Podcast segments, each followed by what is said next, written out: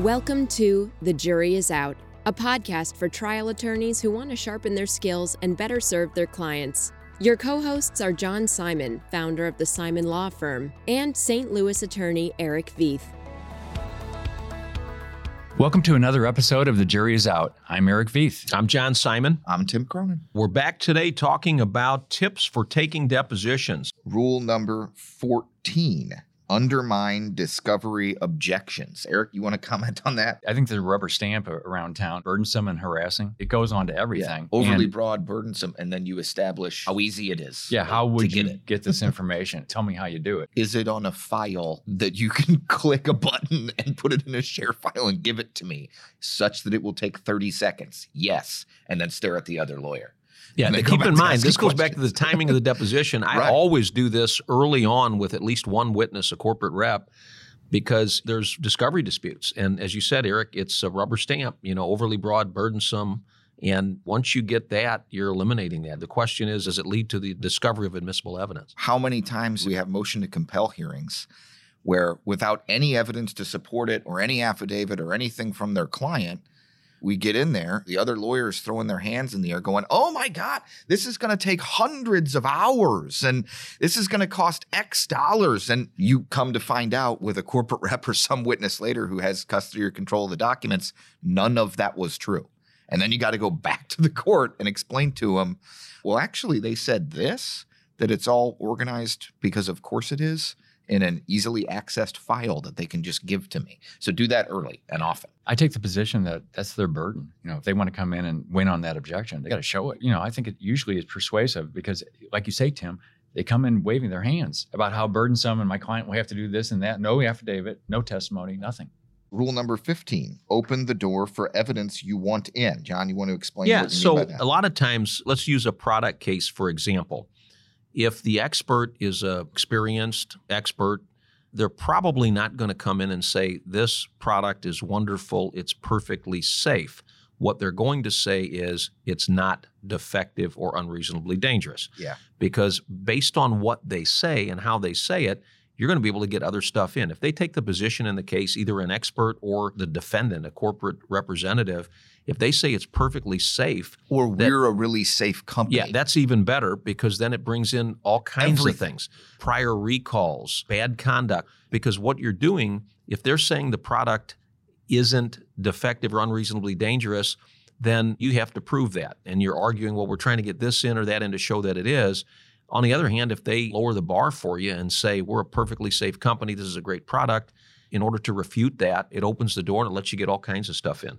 Rule number 16 set a foundation for excluding expert testimony. This can mean two different things. Either setting a foundation with lay witnesses or other witnesses early, anticipating what the other side's expert's going to say later, such that they don't have a foundation to give that opinion. Or with the particular expert, have your Daubert motion in mind and all the things you want to be able to say in it to establish with that expert what they know or don't know or can say with reasonable certainty to be able to give the opinion. You know, one overarching one, we don't have this on here, but it's kind of in line with rule number four make your case better. Before we move on to preparation, it's a rule I've heard you say, John, so I just want to add it in there. Try to make your client look good and the other party look bad. That's a good Yeah, and, overarching and, goal. and hopefully you got some evidence where they're helping you along with that, right? Yeah. So that's the goals section. Next, we're going to go into rules 17 through 29, which are about preparation. Number 17, read the pleadings and discovery answers. It sounds obvious, right? I think about deeper preparation, like not the night before, but then refreshing and getting ready maybe the day before.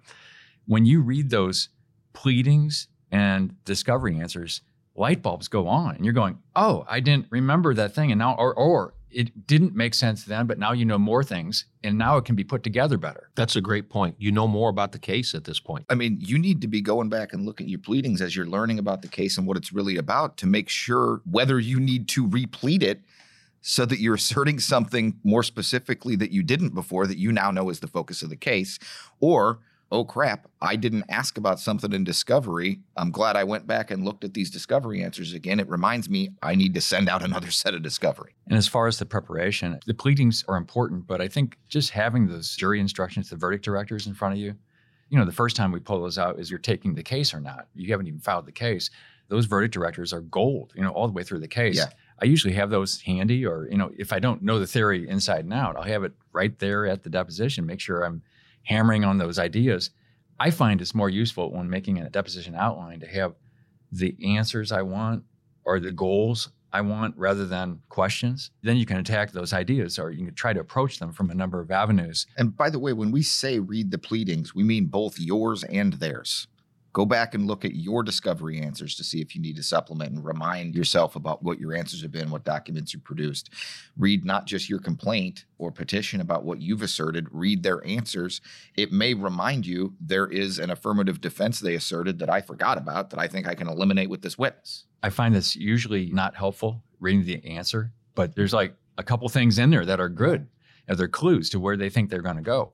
So it's really tempting to just read the answer and go, yeah, yeah, yeah, okay. And there's 18 paragraphs You deny about everything. punitive damages being unconstitutional and all that. But there's things in there. Number 18, decide which documents you want to use and mark and highlight them in advance. Boy, there's nothing like fumbling for documents at a deposition when you got the momentum and you can't find something. especially Zoom depositions, videotape depositions. Let's face it, when you're taking a deposition, you're in trial. I mean, that deposition is going to be played or can be played at trial. You should approach it that way. You should approach it and handle it with that in mind. Yeah, not just to make the deposition go more smoothly, but because everything you do, you are creating an impression both to the opposing side about your competence and level of preparedness and to the jury, and you want them to know you're not wasting their time. Case in point, I haven't really been watching much of it, but it's hard not to read some of the headlines and see some of the clips. In the Johnny Depp Amber Heard trial, Johnny Depp made fun of the opposing lawyer because they took 10 minutes to find a document while he's sitting on the stand and the jury's getting frustrated. And the jury laughed. And I think that really hurt the other lawyer's case that he's wasting everybody's time looking for a document. every moment that you're competently pulling exhibits out and using them and building momentum and keeping the thing going is you're basically announcing to everybody this is how I try cases. Yeah, and not only that, you're giving the witness a break. You want a really good flow. You want to get some cadence going with the witness. You want to develop some momentum, and all of that is gone and destroyed if you're fumbling with documents. Number 19 then is kind of a second part of number 18. Go over the documents with your video tech the day before the deposition. So I started doing this in the past few years, and I can't tell you how helpful this is. I've got them lined up. I've got my exhibits marked. I've got them pre highlighted. I may even have a PowerPoint together with the documents because I want to be able to get to them quick, go through them quick without the delay. And almost every time, without exception, that I review them the day before, there's one of them that's out of order, or there's one of them that's missing, or the number's wrong, or the video tech who's going to put it on the screen for me doesn't have it. If it is a video clip, you definitely want to Yes, watch the and video. so with it. it's been so helpful. And, and the other thing too, it makes you focus even more on them. Maybe you put them out of order a little bit. I change the order sometimes. Sometimes I eliminate some of them. It's a really, really helpful practice. And I know the reporters, and I tell them, I say, look, it's going to take another 20 minutes the day before, charge me for it, whatever. But it ends up saving you time in the deposition anyway. There's an overall principle to that about I'm just going to call it fluff. It's not really fluff. It's just that when you start developing a case, it's more unwieldy.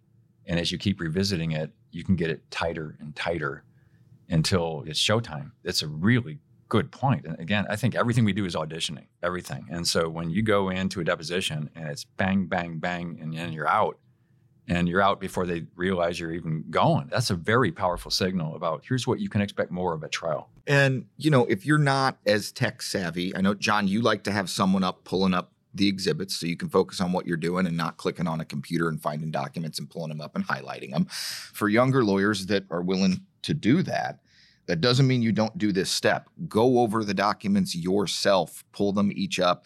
What I do is I create a separate folder for that depo with the documents I'm going to use and only those documents I'm going to use, mark them, put them in the order I'm going to use them, highlight them, and I go through them multiple times to make sure that's the order I want. And I'm ready to just click on each one and share my screen. Number 20, do your homework on the witness. In today's day and age, with everything online about everybody, I mean, there is no reason in the world not to have tons of information on most witnesses, especially experts, right? I mean, maybe a lay witness, you'll find, okay, they're on Facebook or whatever, but with experts, you can find all kinds of articles and commentary. You'll find maybe they posted and commented on an issue near and dear to your case. I like finding videos of the witness I'm going to depose. If it's a corporate rep or an expert, there's videos out there where most of them have done, some of them done a bunch of them. If you haven't had that witness before, gives you a real good feel for who the witness is and their demeanor and whether they're likable or not. So, not just videos, but prior depositions, articles that they've written, depos, reports, interviews they've given to reporters that are in the newspaper, all those kinds of things to blow them up with. Make clear early you have read them and are ready to mark them and you know all the things they've said or written before. Once you do that a few times, they might be a little more scared to go out on a limb and more likely to start agreeing with And you know, the other thing too is it's not just gathering a bunch of documents that you're going to use to cross examine the witness it really gives you a feel for who that person is. The more stuff that you see about them online, and it can help with your approach. You know what questions you want to ask, but you don't know what approach you want to take with that particular witness. And that's going to depend on how they are. Are they likable? Are they easygoing? Are they sort of a jerk? You go online and you'll have a whole better feel for who that person's going to be before they're sworn in.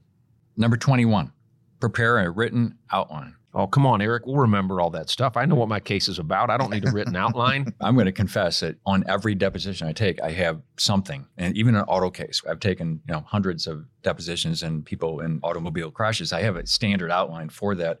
I tweak that. I add things to it as I go. But every case, I have something in front of me. I never go into a depo winging it ever. I generally have an outrageously too detailed outline then I can go back to it. I'll go off of it and pay attention to the witness, but my outlines are usually ridiculously detailed. So I think the best thing about an outline is the fact that you've prepared it. It caused you to not just think about what the issues are, but writing them down. It's so helpful. Something else, too, a little tip. What I do with my outlines, a lot of our cases have a dozen or more, maybe two dozen depositions.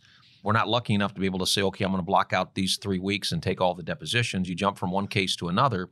And what I do all the time is I prepare the first two or three pages of every deposition outline is essentially a summary of the case, meaning who are the witnesses, what are some of the issues, what are some of the legal issues, what are some of the factual issues.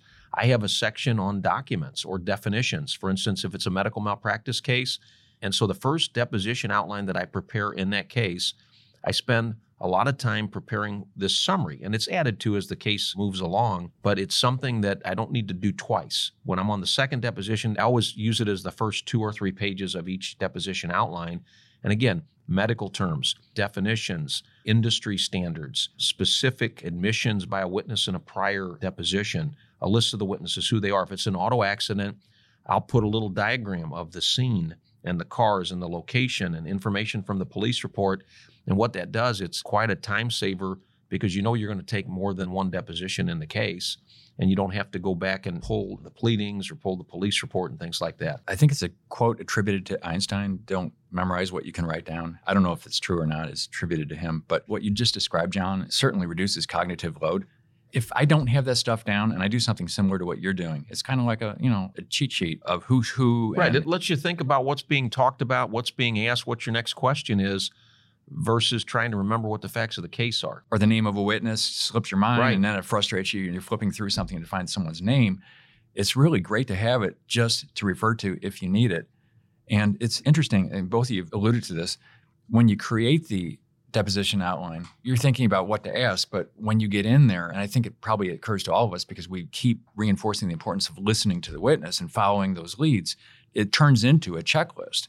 So it's not like you need to look at it as you're taking the deposition. I look at it sometimes, but certainly before the deposition is over, before I say I have no more questions, I use it as a checklist. Have I covered everything? So part of prepare an outline, which is rule 21, rule 22, which is part of that, is write out exact questions on key issues. You may have a very particular choice of words that you think best helps you to get the answer you want, or that particular choice of words is important because it's going to be in the jury instructions and you want them to agree with it. It goes back to we talked about rules of the road before, and that's where I get a lot of pushback from experts or witnesses when you say, Do you agree that car companies should test their cars before they sell them to the public. Well, what do you mean by test? Or a reasonable car manufacturer should warn of potential dangers with their car, their product, or whatever. If you're taking an expert's deposition, the other side's expert, you need to be prepared for them not to agree with you about anything. They're going to say, well, What do you mean by that word? I don't understand that word. What's your definition? And a lot of times, if you rephrase it and you don't have it written down, you're just going to dig yourself in a deeper hole. I'll tell you another really good reason to write it down. You've all had these witnesses who are just trained to be evasive, especially experts, corporate representatives, where they just won't answer the question, period. It's not going to happen.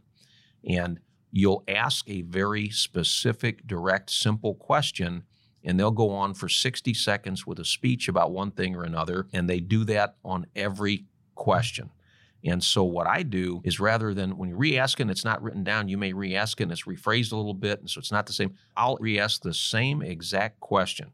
The other thing to do too is put it up on the screen. Put that question up on the screen. Be able to pop it up there so that when the witness is being evasive, the jury's staring at the question going to hell, I think it's a pretty good question. You haven't answered that Right. yet. The reason they're going on a speech for 60 seconds is so the jury will forget about what the question is. And if you got it up there on a screen, the jury's staring at it while they're mumbling and not answering. So I think it's really important on the key issues. For instance, agency. If you got an agency issue in the case, depending on what state you're on, look at the cases and see what the exact language is that applies to your situation and put that language in your question. Maybe some factual findings where a court found that there was agency and you can trace that exact language. So, all of this stuff, writing it down, preparing the outline, writing out the questions, it just, no question, it helps you be a better lawyer. It helps you do a better job in the deposition because you've spent more time analyzing what the issues are. I could never be an actor. I can't remember exact lines. I just can't. But I remember ideas and I can cobble together ideas into questions. But there's something really cool about, John, what you just said. Research the hell out of this issue and make your question exactly the way it needs to be. And then at that point in deposition where you come along to that question, there's a joy in reading it, knowing that you have already, you know, put it together exactly the way you want it. You don't have to worry that you're putting it together exactly the right way. Again, it reduces cognitive load and you can focus more on what you're doing. What is number 23, Eric? Know what testimony you want and have a plan for how you are going to get it. Right. Rather than just, here's a bullet point of what I want the guy to say. If it's something that might be difficult, you might want to have a game plan of how you're going to get them there rather than just, hey, will you admit this thing? You can set them up so they have to admit it. Number 24, get the expert's file ahead of time. This is extremely important. You may end up having to waste half your day just trying to figure out and establish what's in their file. Yeah, and even though you ask, we talked about this before on podcasts. I don't know how many times I've asked or had an agreement that we each provide our experts files so many days in advance. There's still quite a few times where it's six o'clock the day before the depo that's starting at eight or nine. And now with being able to send files, all of a sudden there's 5,000 or 10,000 or 15,000 quote new documents that somehow they just realized that we needed when the case had been pending for a year and a half and we've asked them about it. And so what I do is I put that request in writing to get the expert's file, put it in writing and explain also in an email or whatever why you want it. And what I do is I say we need to get it everything in advance because if we don't have it in advance, it may cause a significant delay in the deposition and an inconvenience to you and your client, okay, or your witness. And then when they throw it at you the night before, worse, the morning of, what I do is I say, okay, if the depo was nine o'clock and I get 3,000 pages of documents to look at, you got one of two choices. You can cancel the deposition and reschedule, or you can say, okay, well, let's come back at two or noon, and I've done that before, so I have an opportunity to look at the documents. Especially given the time limits on depositions now. You don't want to be spending four hours going through a file that might eat into your time that you really need for real testimony. Number 25, talk to your own expert. This is something that I think almost nobody does enough. I know I certainly don't. Utilize your expert. You're paying them. They're there for a reason. They're not just there to give a depo and say the opinions that they've told you they're going to give. They can be there to help you throughout the case to better understand the issues, the medicine. Call them, pick their brain every once in a while if you're struggling to understand a concept. Cross examine them. Yeah. You know, that's where you get your best stuff, I think, is you challenge them and then they think deeper. They go down another level. Oh, here's why I think that. Also, talking to your expert, it just keeps their mind on the case, keeps them thinking about it. What can I get from people that's going to help you later? Yeah. Where do you think this person of theirs is going to go, and how can I do an end around and not let them go there? So utilize the experts. You're paying them. Might as well use them. 26. Make things easy for your treating doctor. Make a call to the doctor's office and kind of take the temperature in terms of whether the doctor it's an inconvenience or the doctor is willing to give a deposition. You got to be real careful because a lot of times treating doctors, it's an imposition on them to give a deposition, and it is taking time out of their practice, even though you're paying them for it. And sometimes when you're told no, we don't want to give a deposition or whatever, be careful because you certainly don't want to piss the doctor off. I've seen like crazy instances where people would subpoena a treating doctor, which is a disaster. You don't want to do that. So you got to be mindful of that, first of all. But when you do get the deposition set, let the doctor's office know hey, I'm going to prepare a set of records. They're going to be in chronological order. We'll Bates stamp them. You may even want to get them to the doctor's office ahead of time. A big Yeah. thing, too, if you've got a client with priors, you got a back injury, but the client had prior, don't let your treating doctor get ambushed. Right. Get a copy of those prior records and send them along ahead of time also. Don't bring them to the deposition. Send them ahead of time and let the doctor know, okay, here's what's coming. We're sending these two things so you'll be prepared to know what's going on. Organize the records, send the prior records. Anything you can do to make that depo go smoother or easier for the doctor, you need to be thinking about. Yeah. They'll appreciate it. And it tends to then get reflected in what they say. And I think also too, you know, when you do that, it sort of makes them realize not that they don't know the depos are important, but if you've gone through the trouble a week before to organize records and Bates stamp them and get an index of the prior records and a notebook for them, it reinforces the importance of what you believe your case is very important to them. Number 27. Think about whether you should meet with a third party or an independent witness. Tim, what do you think about that? Let's take an auto accident where you got a witness, they made a statement in the police report, good, bad, whatever it is. Do you want to go meet with them and have coffee and talk with them for half an hour or just take their deposition? I just want to take their deposition. I don't want it to look like I'm trying to influence or corrupt the witness.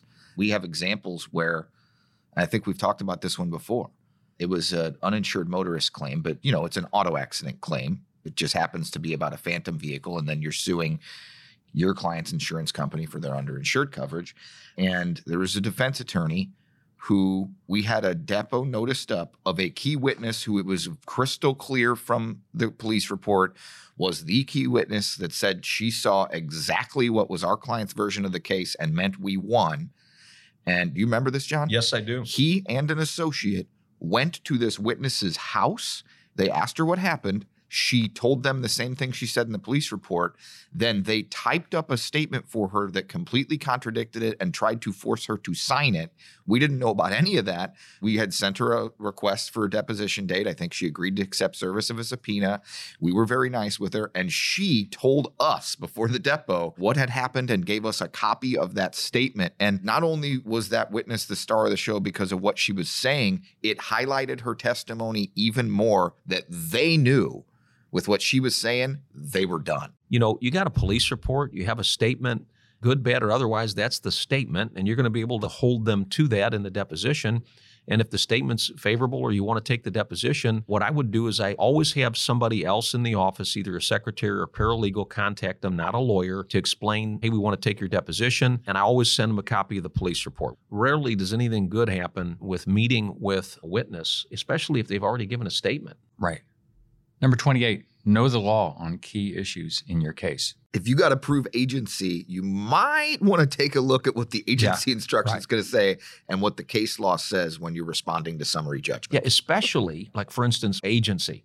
It's not just the verdict director, the end result of what you need to show, but it's how courts have interpreted certain fact scenarios. Right. For instance, in a hospital setting, there are cases out there that say, okay, under these particular circumstances, based on these 15 things, we find that there was agency. Now you know you need to go to establish as many of those 15 things as you can. Right. It's not just putting the verdict directing language in your question, but it's figuring out what factual information you need to elicit to support that claim. Causation, that's another thing. Contributed to cause. You may be in a state where you don't have contributed, you need to have causation being a significant factor. What does that mean from a factual standpoint? What kind of testimony do you need? If you're practicing in a state that you're not used to practicing in as much, what magic words does a doctor or expert have to say to be able to give a causation opinion? In Missouri, within a reasonable degree of medical certainty, that means more likely than not. But if they don't say those words, they can't give it. Well, if you have a case in Oklahoma and you haven't before, it's probably not the same phrase. You better find out what it is.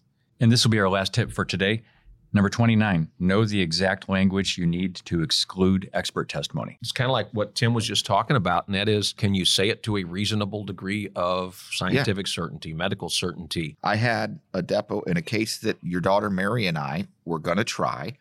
And we were a week or two before the pretrial, and I was taking the defendant's last expert in the case. It was a birth injury case. It was a failure to give RhoGAM which women get if their child's blood is positive, but theirs is negative, or the opposite of that.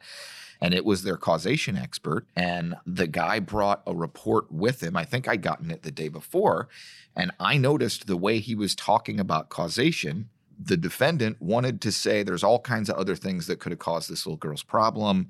But the report didn't say, I can say within a reasonable degree of medical certainty all or some of these specifically that mom smoked. Did and that wasn't in the report. And like the first thing I did in that depo was I go over these and I said, okay, you cannot give an opinion for any one of these, any one of them, within a reasonable degree of medical certainty that it caused or contributed to cause. And he said, No, I can't. And the lawyer's freaking out. And then I went specifically to smoking. And he said he cannot do that. And the lawyer tried to fix it in the end in a break. Well, more likely than not, it has to be some of them or all of them. And based on what he said with the exact words earlier, the judge excluded that testimony, which was devastating to them that they couldn't get in that mom smoked. And the case settled the next day. Goes back to what we were saying before is have a plan, know what you want right. to do, know why you're taking the deposition. Well, so these were all great rules or tips. We didn't finish all of them, but we covered strategy, goals, preparation. And in the next episode, we'll talk about actually taking the deposition and some uh, tips for when you're taking it. We're all looking forward to it. Anyway, that's been another episode of The Jury is Out. See you next time. I'm Eric Veith. I'm John Simon. And I'm Tim Cronin. See you next time. The Jury is Out is brought to you by the Simon Law Firm. Share your comments with John and Eric at comments at thejuryisout.law. And if you want a lively look at life and law from a female attorney's point of view, check out our Heels in the Courtroom podcast and subscribe today because the best lawyers never stop learning.